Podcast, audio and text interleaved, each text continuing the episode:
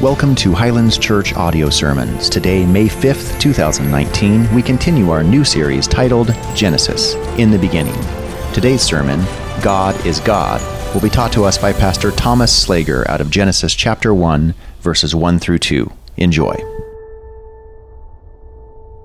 I want to start our time this morning by reminding you of a parable of Jesus in Matthew chapter 7. It's the parable of the firm foundation and the rocks. You remember this? It's the wise man built his house upon the rock. Jesus makes these statements. He says, If you hear these words and do these words, you'll be like a wise man who builds his house upon a rock. When the waves come, the storms, storms come, the floods come, the winds come, uh, your house will be fine because it's built upon the rock. But then he says, If you hear these things and don't do them, you'll be like the fool who built his house upon the sand. And when the rains come, the winds come, the floods rise, your house will be washed away. Moral of the story uh, foundations are important, aren't they? If you've seen a building or a home ever built, they spend significant amounts of time making sure they have the foundation just right. This morning, we're going to visit some foundational truths from Genesis chapter 1, verses 1 and 2. Uh, let me read that passage and then we'll pray, and then we'll talk about four foundational truths that show up in Genesis chapter 1, verse 1 and 2. It says this In the beginning, God created the heavens and the earth. The earth was without form and void, and darkness was over the face of the deep, and the Spirit of God was hovering over the face of the waters. Let's pray. God, though it's my voice that's been heard, we know it's your word that's been spoken. And this morning, we trust you, God. We trust that the things you gave us in these two short verses are important and transformational for our life. So, God, this morning, would you speak to us? Would you open our ears that we'd hear your voice? Would you open our eyes so we can see things in the text that we haven't seen before? Would you open our hearts so we can know you and also love you? God, would you change our lives this morning, even just in a short time? And would you do it for your glory and your glory alone? And all God's people said, Amen. Verse 1, it starts with this In the beginning, God created the heavens and the earth. Now, the first big question we like to ask is how? How did he do that? I know you think I look really old, so I was there. And I could probably give you all of the deep answers to that question, but there's some questions in God's Word that we might not be able to answer as clearly as we think. I remember a time when I was in seminary, I, I, had this teacher, and he wrote big theology books. So he, he, we'd ask a question, and he'd say, Well, what did I say on page 2049? And we're like, You're smart. I'm not. I get it, right? Um, and we'd go to t- page 2049. But then sometimes we'd ask these questions, and he'd sit there and ponder for a second, and we'd think we'd stumped him, like we'd finally got him. This guy doesn't know everything, as if this wasn't news to him. Uh, so he'd start flipping through the giant book that he wrote, and then he'd start turning through the pages of his Bible, kind of like this, and he's shuffling through his notes. And then he'd finally land on this one, and we'd think he's about to give us the answer to life's most profound questions. And he'd take his page and he'd do this.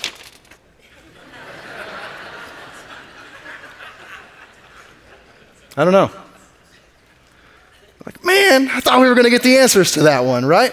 And his whole point was there's some things in the scriptures we just don't know. I remember upon my conclusion in seminary, I sat down with that same teacher, among another, for an hour, and it was just free rein question time where they could answer me, ask me any question they wanted to, and I had to give an answer.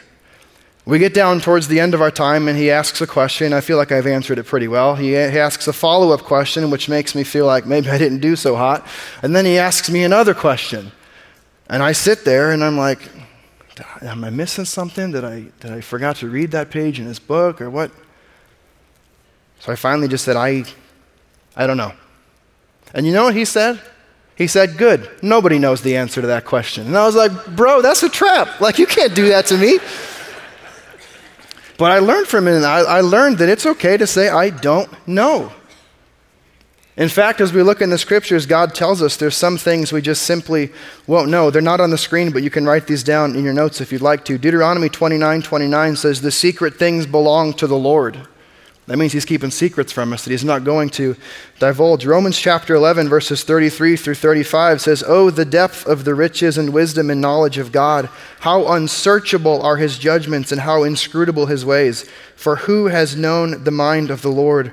Or who has been his counselor? Or who has given a gift to him that he might be repaid? Who fully understands him? Who fully understands what God has done? Who fully understands how God has done the things that God has done? He gives us the answer. He says, No one knows.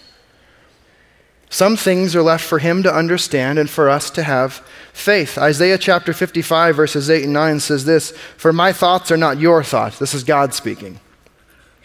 My thoughts aren't like your thoughts. Neither are your ways my ways, declares the Lord. For as heavens are higher than the earth, so are my ways higher than your ways, and my thoughts than your thoughts. Okay, so if our understanding of who God is and our understanding of how God has done the things that He's done is way down here, He says, that's cute. Your thoughts that are here, like on, on the level of the earth, my thoughts and my ways, they're past the heavens. There are some things in the scriptures we just cannot comprehend, nor can we understand completely how God did them. And creation is one of those things. So this morning, when I'm not going to stand up here and tell you the earth is only X amount of years old, or the earth is X amount of years old, or God used this process to create everything, or God used this process to create everything, or God created everything and then let it be and then picked it back up again, because friends, we just don't know. There's people I know who would believe any of the different theories I just presented, and, and, they are devout and they're sincere and they love Jesus more than I do. And it's fine that we disagree on some stuff because there's some things we just don't know. So this morning, instead of presenting some theoreticals and hypotheticals of maybe God did this, I'd love it if we could focus in on four foundational truths that show us who God is. Now, if that's not cool with you, that's fine, but that's what I got in my notes, so that's what we're doing. Four foundational truths that we see in the scriptures. It says, In the beginning, God created the heavens and the earth. In the beginning. The beginning of what? The beginning of everything as we know it. What does that mean for us? That means God is eternal. That's the first thing we learn about God in the beginning of the Bible, that God is eternal. Now, that's kind of a hard thing to understand that before anything was, there was God. That before anything was, there was God. I can comprehend that before I was here, my parents were here, and that before they were there, their parents were there, and before their parents were there, there. And I can kind of understand that way, but it's kind of hard to understand that before anything ever existed, there was God forever. And then after everything ceases here, then there's going to still be God forever. It's, it's just hard to figure out, but this is what the Bible teaches all throughout the scriptures. Psalm chapter 90, verse 1 and 2 says this A prayer of Moses is how it begins. Now, Moses wrote the Pentateuch, the first five books of the Bible. Uh, Moses is also the author of Genesis, the book that we're studying today. A prayer of Moses, the man of God. He says this Lord, you have been our dwelling place in all generations. Before the mountains were brought forth, or ever you had formed the world, formed the earth and the world, from everlasting. Okay, so in eternity past, into everlasting. So that's eternity future. You are God. So, what is God? The scriptures say God is just forever. God's eternal. God existed eternally past that way. God will exist eternally past that way. God is eternal. He's infinite. I was talking to one of my friends this week, and his son was trying to convince him that he could count to infinity. And he just didn't under, understand the concept of infinity. And he told him, No, bud, I promise, eventually you're just going to keep on counting and you'll never hit infinity. And he says, No, Dad, I can. it's not the way this works. Infinity is forever, and that's how God is. God is infinity, and since He is infinity, it's kind of difficult to comprehend and understand Him. Which is why some of the things He does, some of the things He says, are uncomprehendable to us. Deuteronomy chapter 33, verse 27. Look at the name. Again, this is Moses writing the book of Deuteronomy. He says, The eternal God. The eternal God. All throughout the Old Testament and the New Testament, there's these small g gods that show up. You can take that verse down if you'd like. There's a lot of small g gods who show up, and the authors say, yeah, the gods of this world, they're going to pass away. The gods of this world, they're going to perish. The gods of this world didn't create everything. But God, created everything. God is eternal. These two verses in Genesis, the first two verses, uh, it's hard to even figure out how many times they're quoted in the New Testament and Old Testament because it's hard to figure out which ones are quoting the original and which ones are quoting the quotations. But it's hundreds and hundreds of times. These verses and these foundations are visited throughout the scriptures. God is eternal. In the New Testament, 1 Timothy chapter 1 verse 17 it shows up as well. To the king of the ages, the king who is forever, immortal. That means you'll never die. You've always existed. To the king of the ages, immortal, and invisible, to the only God be honor and glory forever and ever. See, because God exists forever and ever, it only makes sense to bring him glory forever and ever. Our God is eternal.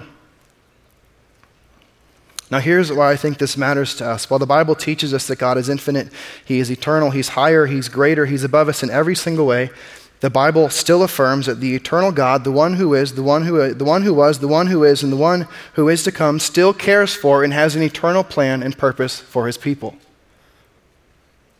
Now, that should bring us to a place of humility that the God of everything would have a plan for us. Jeremiah 29:11 talking about God's plan for his people the Israelites. You've probably heard this and maybe even memorized. It says, "For I know the plans I have for you," declares the Lord. The plans I have, God is working a plan.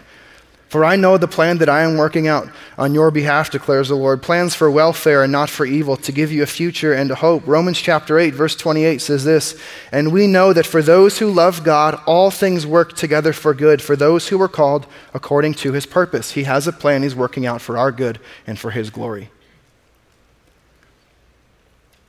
Now, what do we do with that? Well, because God is eternal and actively working his plan, the Bible tells us he has a plan for us. We can trust him we can trust Him. Even when life is difficult, even when we encounter the many trials, the storms, the turbulations we might face in this life, we can trust God because He's eternal and has an eternal purpose for each and every one of us. That's the first foundation we see in Genesis chapter 1 that God is eternal. The second foundational truth we see is that God is the creator of everything.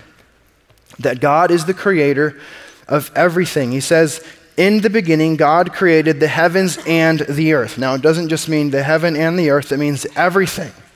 Right? If my wife tells me, hey, I need you to clean the house top to bottom, which she wouldn't because she knows I'll fail at that. Um, if she were to tell me top to bottom, she might come home and it is very likely that I cleaned the ceiling and the floor because she said top and bottom, right? Um, but no, top to bottom. That means everything. That's exactly what the author is saying here. In the beginning, God created the heavens and the earth, and everything in between, He created everything. Hebrews chapter 11, verse 3, we covered this last week briefly. We'll cover it again this morning. It says, By faith, by faith, we understand that the universe was created by the Word of God. Okay, by faith, that means I, I still don't get it. I still don't understand it. I still don't know how God stood there and created. It says He spoke and everything just existed. I don't know how that works. I have no idea how God does that. But the Bible says by faith I can understand it. That by faith, by hoping and trusting in Him, I can understand that the universe, everything was created by the Word of God, so that what is seen, now check this out, was not made out of things that are visible. Okay, there's a Latin word for this. It's ex nihilo. You don't have to remember that, but that's what the Latin Bible says. Ex nihilo, out of nothing. It says that God created everything out of nothing. Any creatives in the church this morning? You like to create? Okay, well, just me and my kids. That's fine. Um, my kids love to create. Maybe um, if you have young kids at home, or you remember when you did, you had these little Lego figures everywhere. Um, they were both a blessing and a curse. And by a blessing, I mean they were fun, and by a curse, I mean when you step on them, that's what happens. Um, but not me, because I'm a pastor. Um, this is a, a, beautiful creation. I don't know, know, if you recall that scene from Star Wars um, where the stormtroopers team up uh, with Indiana Jones and they hijack a Coast Guard boat to uh, kidnap a guy from the Blue Man Group. Uh, if you if you remember that part of the movie, I don't. They seem to remember that part. Um, but that's fine. They're being creative, right? This is one of my boys' many creations. And, and they'll, come, they'll spend hours building stuff. Then they'll come to me and say, Dad, look what I created. I'll say, man, that's awesome. It's so cool that we can take things that, that God created and we can make things out of them. Right? But in, in reality, only God creates. We can make things out of stuff that God created, but we can't just create things. See, God says, let there be, and there is. God says, let there be, and there is. We can simply take the things that He's let there be and then do stuff with them. We can be creative, but we cannot be creators because only God creates. The scriptures teach that God is the creator of everything, and we can understand this by faith. How then should creation relate to its creator? Well, first, the Bible teaches creation is subject to. We're subordinate, we're underneath. Psalm 33, verses 6 through 9 says this By the word of the Lord the heavens were made, and by the breath of his mouth all of their host. He gathers the waters of the sea as a heap. He puts all the deeps in storehouses. Let all the earth fear the Lord. Let all the inhabitants of the world stand in awe of him. For he spoke, and it came to be. He commanded, and it stood firm. How should creation respond to the Creator? It says we should fear him. Have a healthy fear of knowing how powerful he is. It says we should stand in awe and not like, oh, but like awe, jaw dropping, awe-struck wonder. That's the place that creation should bring us to, of just, oh, God, you're amazing that you created everything. We're subject to our Creator. Colossians chapter 1, verses 5 through 17 says, He's the image of the invisible God. This is talking about Jesus, the firstborn of all creation. For by Him, check this out, by Him all things were created in heaven and on earth, visible and invisible, whether thrones or dominions or rulers or authorities. All things were created through Him and for Him. And He is before all things, and in Him all things hold together. Our life and all life begins through him. Our life and all life is sustained by him. Our life and all life exists for him, and therefore our life and all life only makes sense with him. We're subordinate to him. We are the creature, he is the creator. And we ought to serve him and worship him, which brings us to the second part of that. Creation ought to worship its creator. Worship means to show reverence and adoration and honor and praise. This is all throughout the scriptures as well. Psalm chapter 19, verse 1 The heavens declare the glory of God, and the sky above proclaim his handiwork. If you look to the stars, they're screaming and shouting in worship of what God has done. They're proof that there's something else out there. There's, it's proof that there's something else working. The heavens declare the glory of God. Psalm 148, 1 through 5 Praise the Lord, praise the Lord from the heavens, praise him in the heights, praise him, all his angels, praise him, all his hosts, praise him, sun and moon, praise him, all you shining stars, praise him, you highest heavens, and you water above the heavens. Let them praise the name of the Lord. Why? For he commanded, and they were created. The creature is always supposed to worship the Creator. Revelation chapter 4, fast forward to the end of the Bible. The beginning and the end, they all end and begin with worship. Revelation 4, 9 through 11. And whenever the living creatures give glory and honor and thanks to him who is seated on the throne, who lives forever and ever, the 24 elders fall down before him who is seated on the throne and worship him who lives forever and ever. He's eternal. They cast their crowns before the throne, saying, Worthy are you, our Lord and God, to receive glory and honor and power. Why? For you have created all things, and by your will they existed and were created. The creation is always supposed to respond in worship towards the Creator. We just sang about this. So will I. Some of those lyrics, if the stars were made to worship, so will I. If the mountains bow in reverence, so will I. If the oceans roar your greatness, so will I. For if everything exists to lift you high, so will I. If the wind goes where you send it, so will I. If the rocks cry out in silence, so will I. Friends, if we look at the scriptures and realize that all of creation sings the praises of God and we are a part of his wonderful creation, we too should respond how? In worship to our Creator with reverence and adoration of who He is. Because He is the Creator and we are created, we ought to worship Him.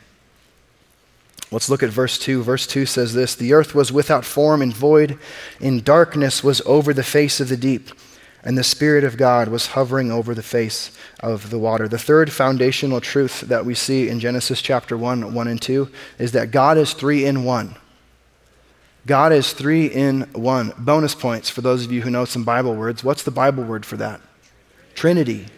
Fun fact the word Trinity doesn't actually show up in the Bible. But it is a term we use to understand who God is. Well, what do I mean by that? Uh, we looked at the first two words of Genesis last week. The t- first two words were Berosheth Elohim.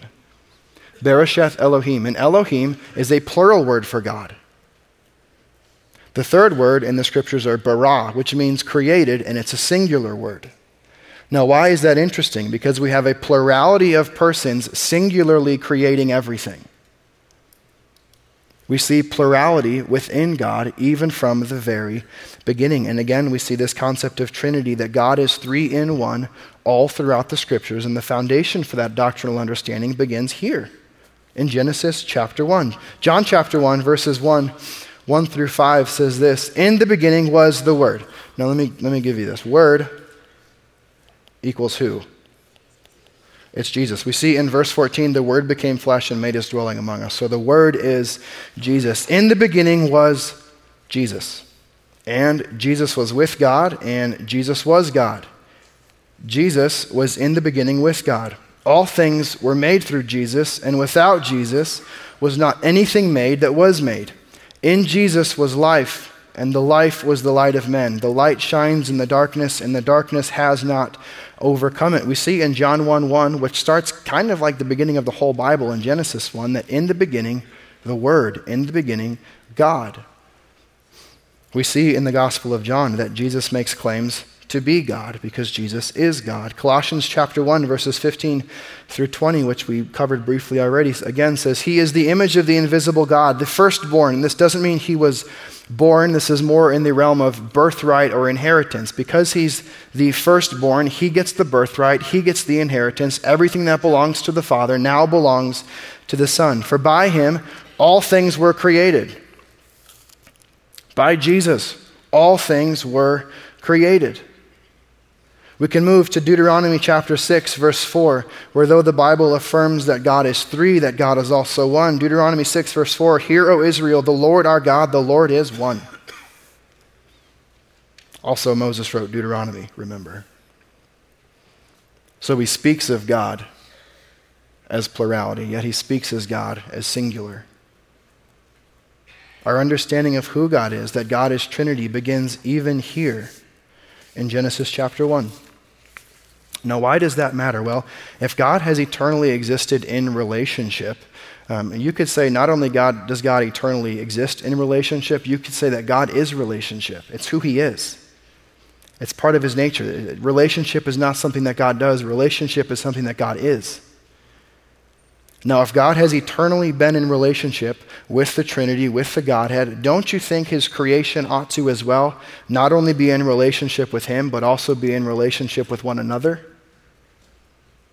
We'll get there in a few weeks. Genesis chapter 1, verse 26 says, verse, chapter 1, verse 26 says, Let us make man in our image, in our likeness. Let us, the Godhead, make man like us. Why are we creative as individuals? Well, because God's a creator.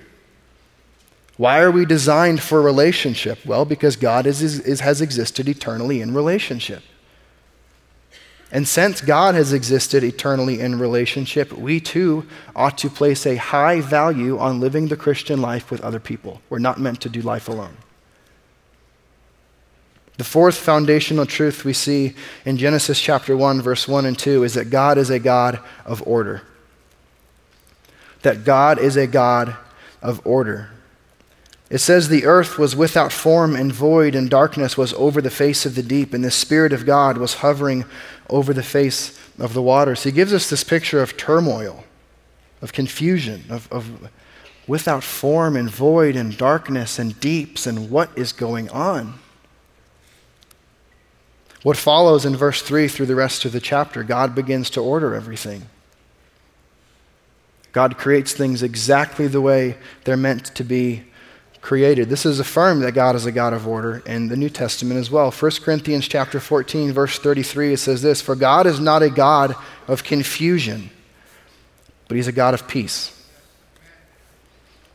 He's not a God of confusion, but a God of peace. And what we see happening in verse 2 and what follows is God making peace of confusion. I love the way this passage ends because it ends with this great expectation of something amazing is about to happen.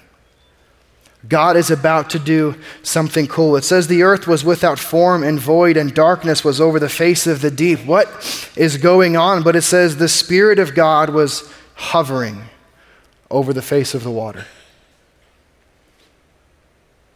It's this dramatic pause where, in the beginning, God created the heavens and the earth, but there was this thing where we're not quite sure what was happening, but it's okay. Why? Because God was hovering over it all, and He was about to do something amazing.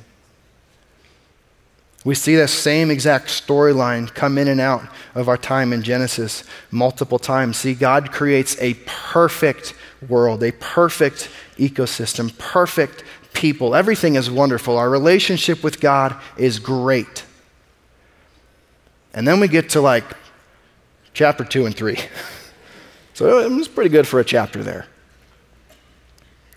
And we see that Adam and Eve mess it up. Everything's going fine. He gives them one rule. First, he gives them freedom, by the way. He says, Hey, you're free to do whatever you want, which is amazing. The first rule God gave his people is be free. Be free and live. Here's the one thing you're not supposed to do don't touch that tree. Okay. What happens? They, they go, they touch the tree. And there's this tension, there's this conflict that arises of, well, what's God going to do now? He created everything so perfectly for him to have relationship with his people, but what's he going to do now? The whole thing has been broken. You get to the flood where God tells Noah, hey, build a giant boat for like 10 or 15 years, build 100 years, build a giant boat. Okay. Well, what's God going to do now? I mean, Moses, Noah just built this giant boat. So his family gets on the boat, it starts to rain, floods the entire earth. Well, that seems kind of counterproductive. like you just created everything and now you flooded everything. God, what are you going to do now? Everything, they, they get off the boat and, they, and God tells them, okay, just cover the whole entire earth. But they don't. They don't. They decide to kind of congregate all together. And then they just have this great idea hey, let's just build the tower that goes to heaven so we can be like God. Well, I wonder what God's going to do now. I have an idea he's not going to like that.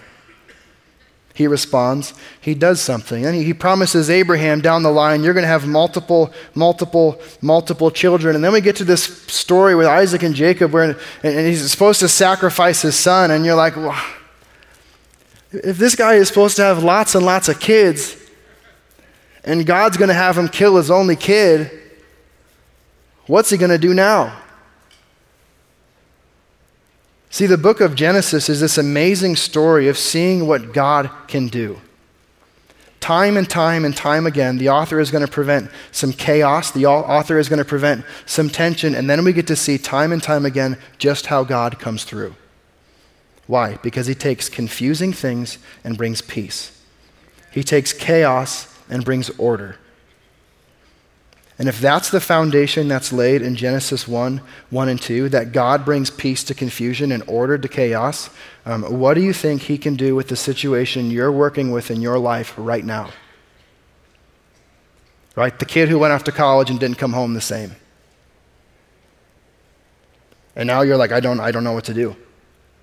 We raised him the right way. I, this has come totally out of left field. I don't, I don't, I don't even know where to start. There's confusion. There's chaos. We worship a God that we see in chapter 1 brings peace and brings order and clarity to the confusion. Maybe it's job transition. I, everything was going great, and then this whole thing just fell out from under us. I don't know what's going to happen. I, I just don't know. We serve an eternal God who says he has good purposes in mind for us, and he's in the business of bringing clarity to confusion. He'll bring clarity to that situation.